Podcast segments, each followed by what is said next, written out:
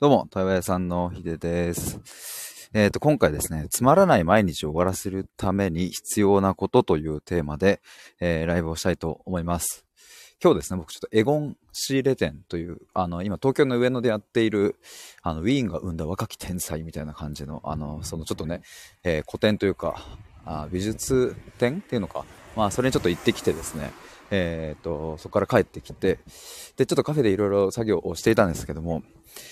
疲れたーとなりですね、えっ、と、今、あの、だいたい1時間ぐらいして、ちょっと、あの、歩いて帰っているというところなんですけども、今日のこのつまらない毎日を終わらせるためにというこのテーマはですね、まあ、そのカフェの中でもちょっとぼんやり考えていた、あの、次の対話プログラム、どういうふうに、えーもっと今ね、対話プログラム、えっ、と、お二人やっているんですけども、えーそれをまたあの、募集をするにあたって、え第2弾ね、バージョン2.0を出すにあたって、どういうふうに作ろうかなっていうふうに考えているときに、やっぱ最近生きる意味とか、本当の自分を探るとか、えーそういうものを僕は大切にしたいなと思ったときに、まあ、このつまらない毎日を終わらせるっていうのって、まあ、そことも繋がってくるなと思ったので、えー今日はそんなテーマで話したいと思います。あ、リーさんこんばんは。インスタ見ました。ありがとうございます。そうインスタで僕ちょっとね、エゴン仕入れ店をちょっと上げてました。リーさん美術館良かったです。いや、ありがとうございます。いや、良かったですね。あの、もうたくさん展示があったので、多分2時間ちょっとぐらいかけてみましたけども。あの、あ、この絵いいみたいな、この絵持って帰りたいって思うのが一個あってですね、なんか、すごく、えーなんか良き時間でございました。まあ、というわけで本題なんですけども、この、まあ、つまんない毎日を終わらせるために、えー必要なことっていうのは、えっ、と、まあ、一言で言えばですね、えー主語を復活させるということですね。一人称、まあ、自分、私はっていう主語を復活させるっていうのが、まあ、あの、ま明確な、明快な、なんだ、端的に言うとそれが、えー答えかなと思うんですけど、なんか、なんだろうな、えー主語を復活させるっていうのは、実はね、あの、知らず知らずのうちに僕たちは結構その、私が、俺はどう思うのかという視点が、だんだんと抜けていってですね、まあみんなこう思うよなとか、えー社会的にはこうだよなとか、普通はこうした方がいいよなとか、まあ全てね、主語が、あの、普通はとか、えー社会はとか、みんなはとか、先生はとか、上司は、部下は、みたいな感じで、えー主語がね、のっとって変わられてしまっているなというのが、まあ、あの、あって、まあ、これはね、なんか一個日本語の特性でもあるなとは思うんですけども。まあ、ただ、その、つまらない毎日っていうのは、要は言い換えるとこう、前もね、話しましたけども、空虚感とかね、なんかこう、満たされなさ、あの、不幸ではないんだけど、幸せではない感覚とか、あ生きる意味って何なんだろうな。本当の自分ってほん、なんかあるのかなとか、なんかつまんないな。なんかこう、先通しが、なんか見通しが立たないな。不安だな。まあ、かといって、何か本気で物事に打ち込む何かがあるかといえば特にないし、うん、まあ、いっか。動くのもめんどくさいし、みたいな、えー感じに、うんなんかなっている感があってね。まあ、これはもう本当に、ずっと僕はそのなんか10年ぐらいはですね、なんかその感覚で生きてきたので、人生の大半をそっちで生きてきているので、まあなんかもうわかるというかもうずっとそうだったという感じなんですけども、まあそんなつまらない毎日を終わらせるためには、今言ったこう主語の復活、えっ、と、僕はどう思うのかっていうところですね。もう端的にここだなと思って。だか例えば今日の、ま、エゴン仕入れ店にしてもですね、まあ弟と、あと、あの、珍しく親父も行くっつってなんか3人で行ったんですけど、初めてですね、そういえばこんな、弟と親父と3人で美術展行くなんて初なんだけど、あのーまあ三者三様感じ方がやっぱあるわけですよね。だし、美術館に来ている人、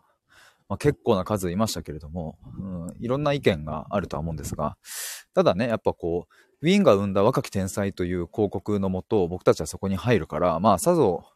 天才の素晴らしい絵が並んでいるという、そういう先入観で入るわけですけども、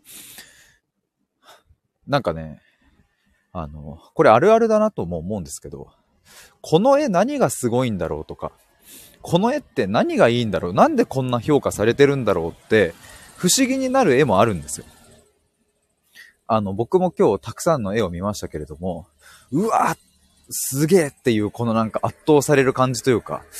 もうなんか命ほとばしるみたいな、なんかもうそういう熱量を感じる絵もありましたし、一方でね、あれこれ、なんか誰でも描けね？みたいな。ぶっちゃけでもそういうのあるじゃないですか、なんか。まあまあ何が言いたいかというと、感じ方なんてまあ人それぞれでね、その誰でも描けそうな絵みたいなものが本当に誰でも描けるかどうかわかんないですけども、まあそう感じたのは僕なので、えっ、ー、と、人が、いや、お前見る目ないねと言おうとも、いや、僕はそう感じたんで、それでいいんですよね、本当は。でもなんかその、自分はそう感じているけれども、いやー、さすがに若き天才の絵だからな。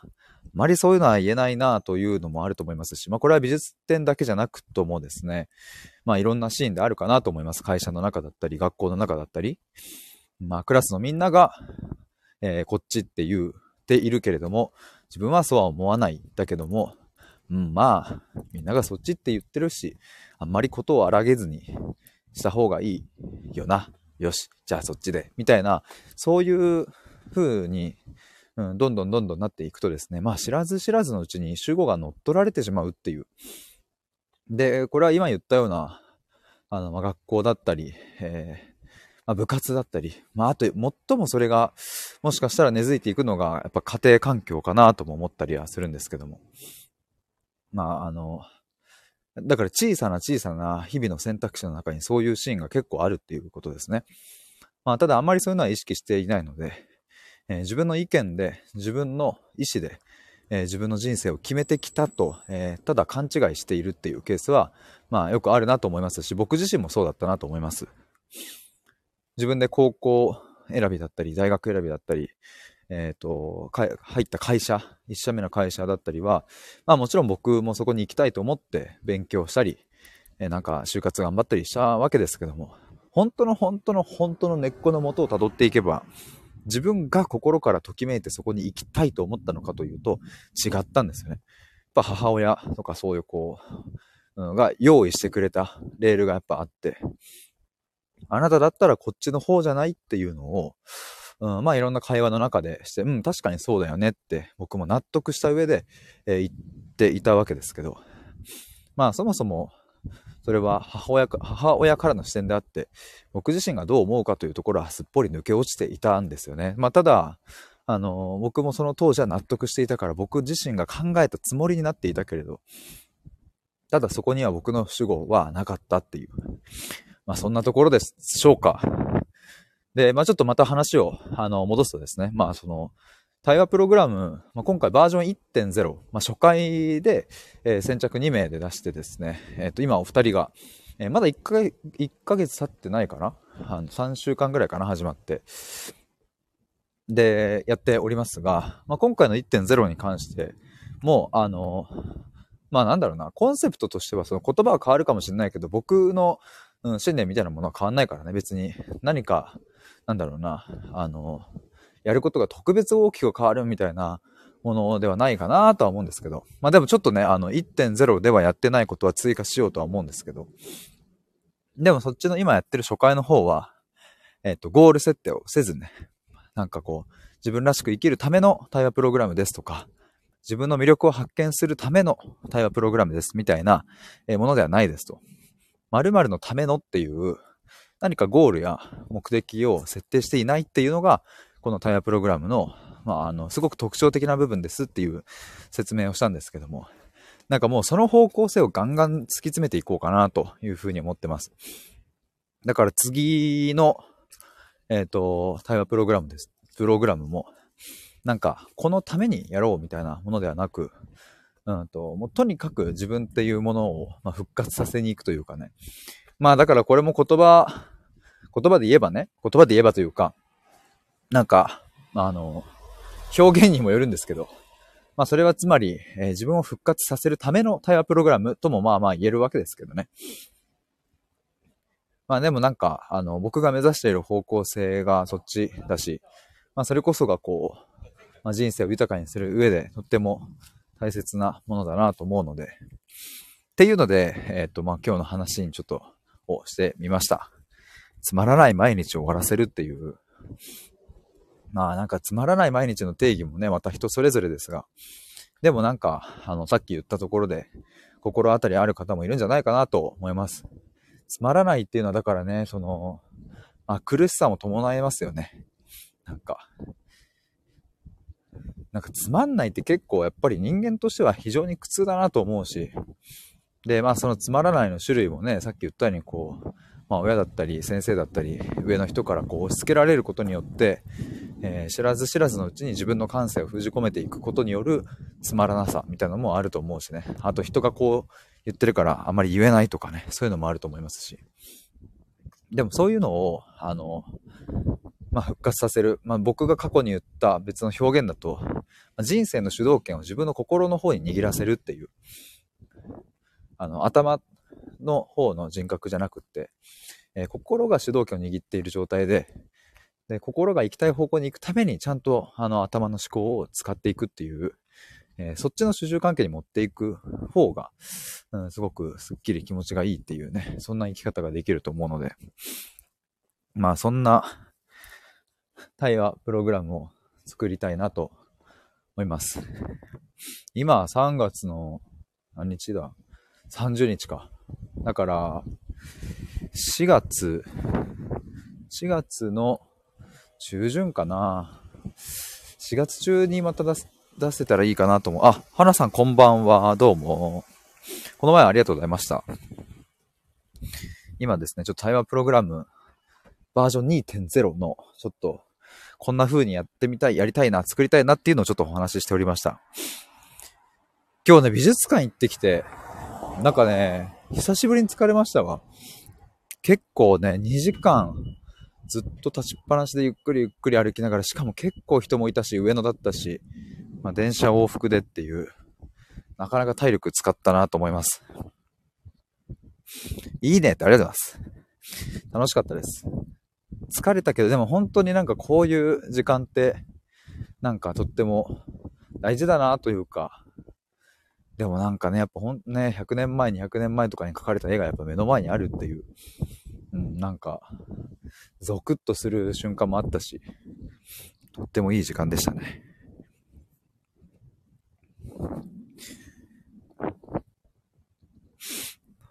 あ、もっちゃさん、こんばんは。どうも。今ですね、ちょっと対話のプログラムの、あの、第2弾、とこんな方向性で、みたいな。もっちゃさん、芸術に触れる時間大事ですね。いや、ほんと大事ですね。なんか、あの、それこそ僕去年、一昨年か、あったらミュージカルとかも行って、いや、あれ本当に良かったな。なんかね、その、さっき言った、なんか主語を取り戻すっていう、自分の感性をちゃんと、あの、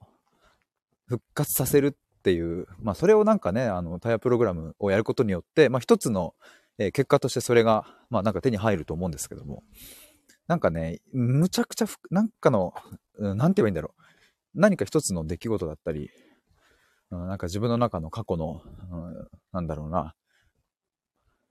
ここはあんまり見たくないけど、蓋を開けるみたいなところを頑張って蓋を開けて、えー、深掘りしてですね、なんか本当に地下の地下の奥深くまで深掘りができると、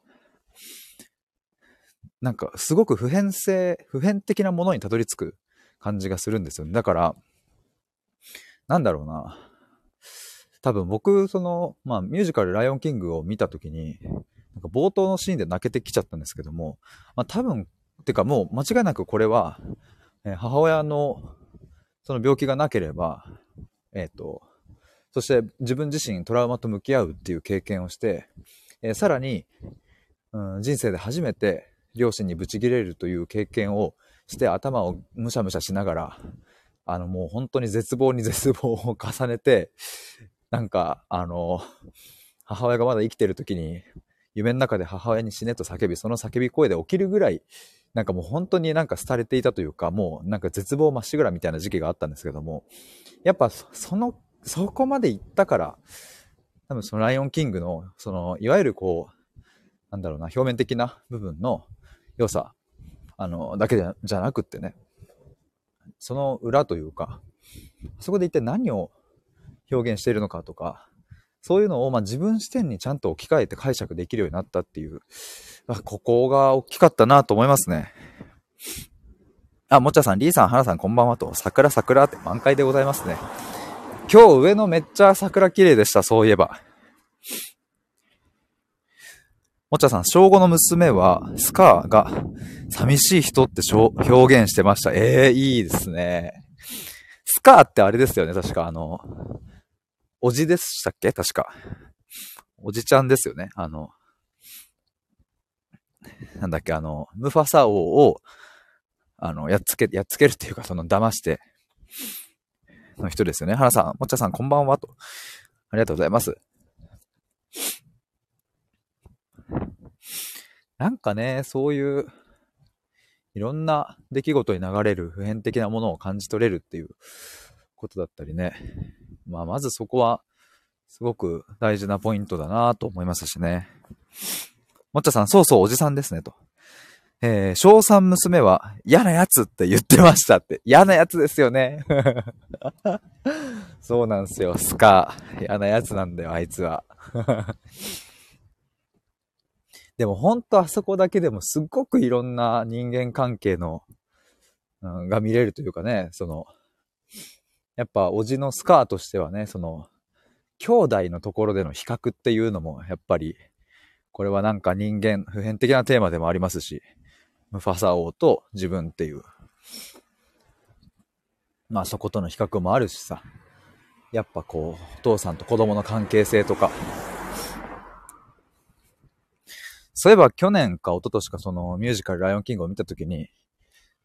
収録の放送を多分4本5本ぐらい上げた気がするんですけど、なんかちょっとそれ振り返ってみたくなりましたね、なんか。確かなんかね、あの、最後の方のシーンかな、あの、えっ、ー、と、子供のシンバが水面かなんかに映ってる自分を見て、父親と重ね合わせたりするシーンがなんかあった気がするんですけど、あそこどんなシーンだったっけないや、あそことかもめちゃくちゃ印象的でしたね。なんかね、あの、ちょっと、なんか若干それますけども、あの、まあ僕たちの世界で結構その、何、もうすでに写真だったり、それをこうみんな手軽にね、スマホで撮れるし、えー、鏡とかもう普通に家にあったりするし、自分の姿を自分で見るっていうことって、まあ割と普通にしてるから、あんまりこう、なんだろうな、自分を見るっていうことへのうん、が当たり前になってる。当たり前になってるけど、あの動物の世界、えー、シンバの視点に立つと、確かに自分の縦髪がどれぐらい生えてきてるかとかって、水見なきゃわかんねえんだよなと思って。鏡とかないし。し、うん、なんか友達に、なんか縦髪いい感じに生えてきたねとかって言われたとしても、まあそれを自分で確かめる術はなくって。まあなんか手で触るとかね、そういうのはあると思うんですけど、まあなんかちっちゃい頃に、えー、お父さん、シンバじゃねえや、ムファサ王の立派な縦紙を自分は見たわけですけど、自分のそれはやっぱ見れないっていう。鏡っていうのもなんか、この前、えー、この前、いつだっけな、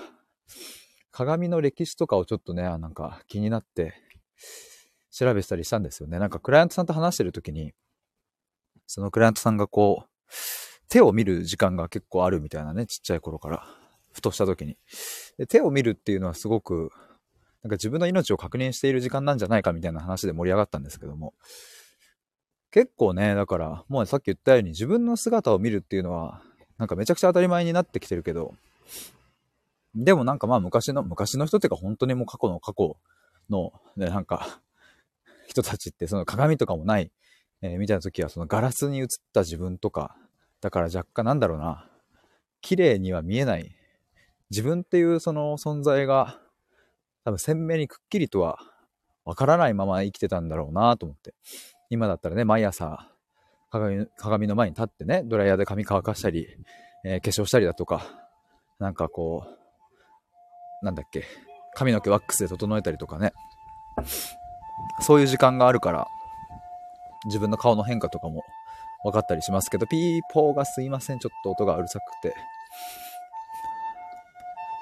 こっちに来る。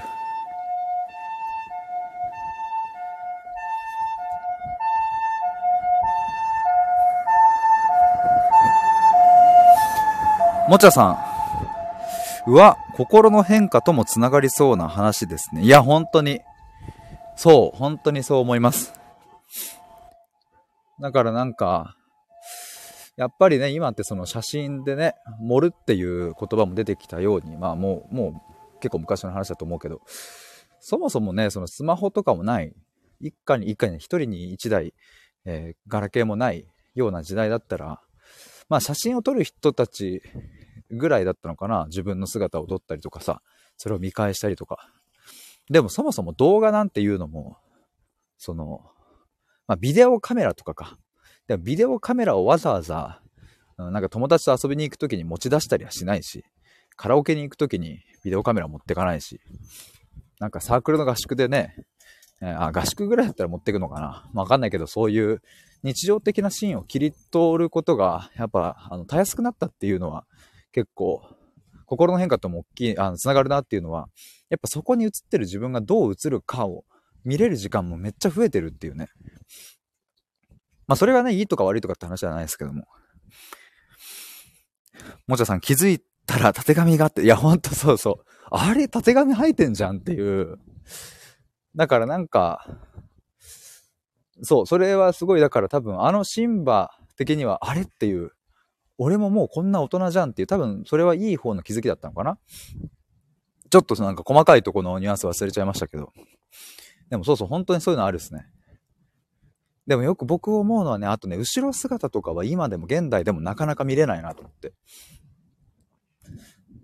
だからなんかこう、この前、弟にこう、プロフィール写真を撮ってもらうときに、後ろ姿とかも撮ってもらったんですけど、意外と俺猫背やんって思ったりとか、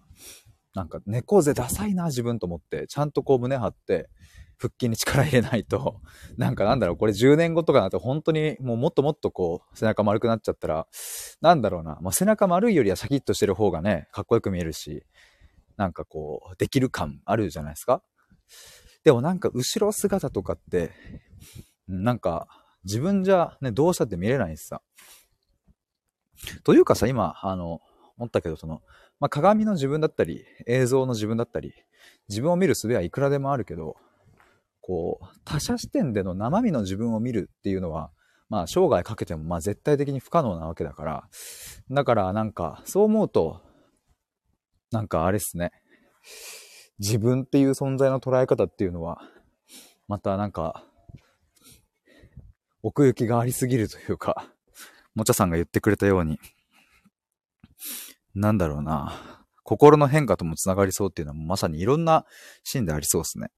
花さん、常に素敵な自分を意識してます。いいですね。常に素敵な自分を。なんかそういうのって、でもなんかきっかけがあって、なんか生まれるんですかね、そういう意識みたいなものは。なんか、そのシンバの話もそうですけども、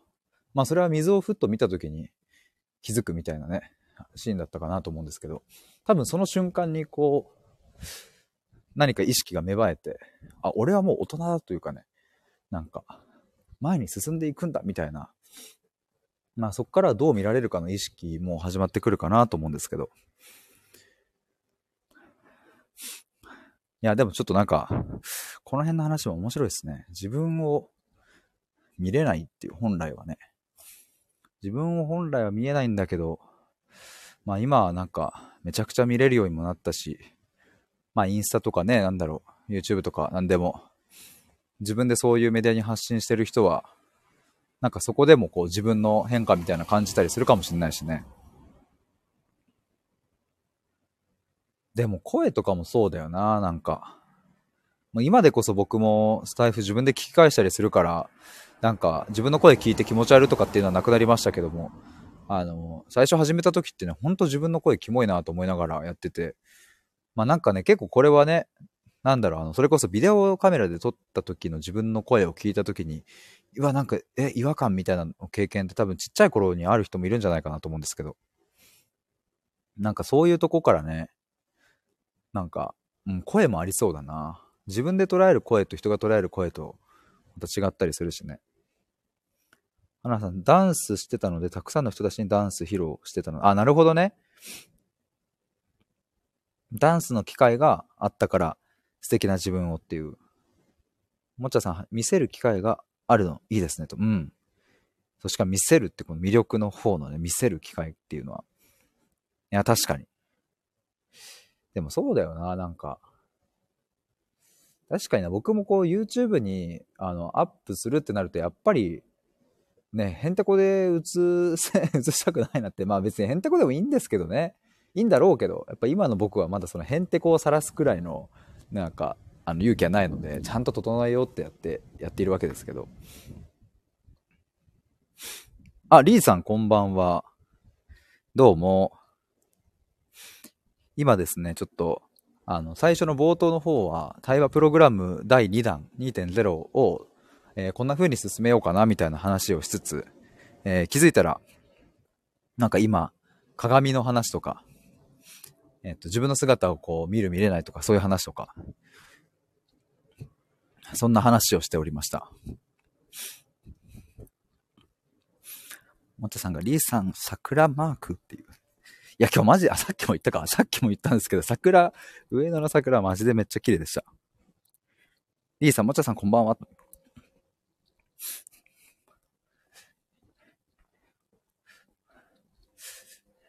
なのでね、ちょっとまあ、また、あの、改めて最後にちょっとここを振り返って終わりにしようかなと思うんですけども、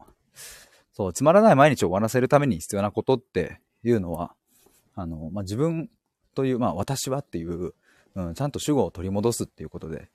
じゃあそれどうやったらできるのっていう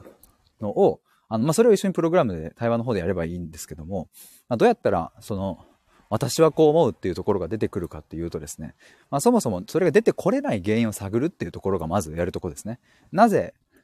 僕たちは私はこう思うんだっていうのを言えなくなっているのかっていうところのメカジメカニズムというか、まあ、一人一人あの理由は違うので、ちゃんとそこを原因を探っていくっていう。で、それを丁寧に丁寧に探っていったら、ちゃんとそれを一個ずつ剥がしていって、で、そうするとですね、あの、今まで声を上げられなかったまあ、本当の自分みたいなのが見えてきて、でも、その本当の自分みたいなものは、急に、じゃあ君はどう思うのと問われても、今までずっと自分の本当の声を発することをやめていたので、何を今更急にそんな聞いてくるんだと言って、まあ、反発する、してくるっていう、そんな時期もあるんですけども、まあそういうのを超えていった先に、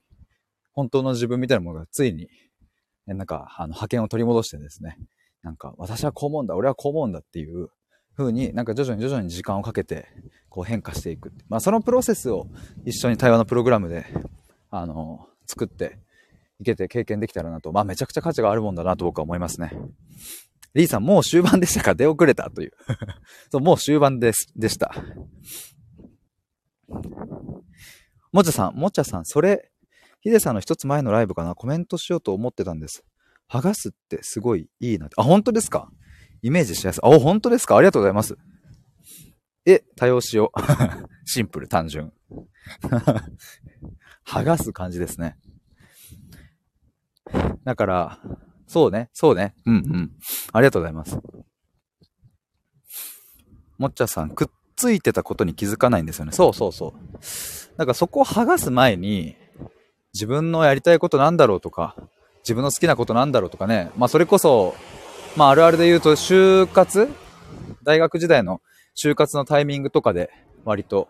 そういうね、自分って何がしたいんだろうみたいな、いう問いにみんな出くわすわけですけど、その、剥がす前にそんなこと聞かれても、本当の自分は、その声を発せられないっていう。だってずっと封じ込められてきたんだもんっていう、幼少期から。幼少期から、まあ、親の顔色を伺いですね、親や先生やが言うことにちゃんと従って、まあ、良い子に育ってきたわけなので、まあ、そんな良い子で頑張って頑張って、なんとか必死に生きてきた、なんか、子が、急に大学生だったりね、そのぐらいになって、じゃあ君は一体何がしたいのと言われても、そんなん知らんわって話なので。だからまずやるべきことというか、まずこっちから、ちゃんとその、自分の、本当の自分の口が塞がれている、まあ、その正体をちゃんと明かす。ちゃんと明かしたらそれを丁寧に剥がしていくっていう。そんなところですね。いや、まあ、ちゃん、なんかここに、うん、なんか絞ってプログラム作ってもいいかもしれないですね。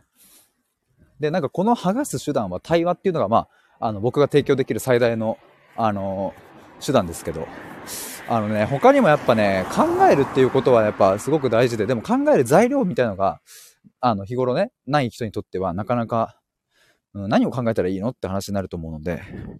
なんかその材料を、ちょっと僕がなんか動画教材的に作ろうかなとも思ったりしてます。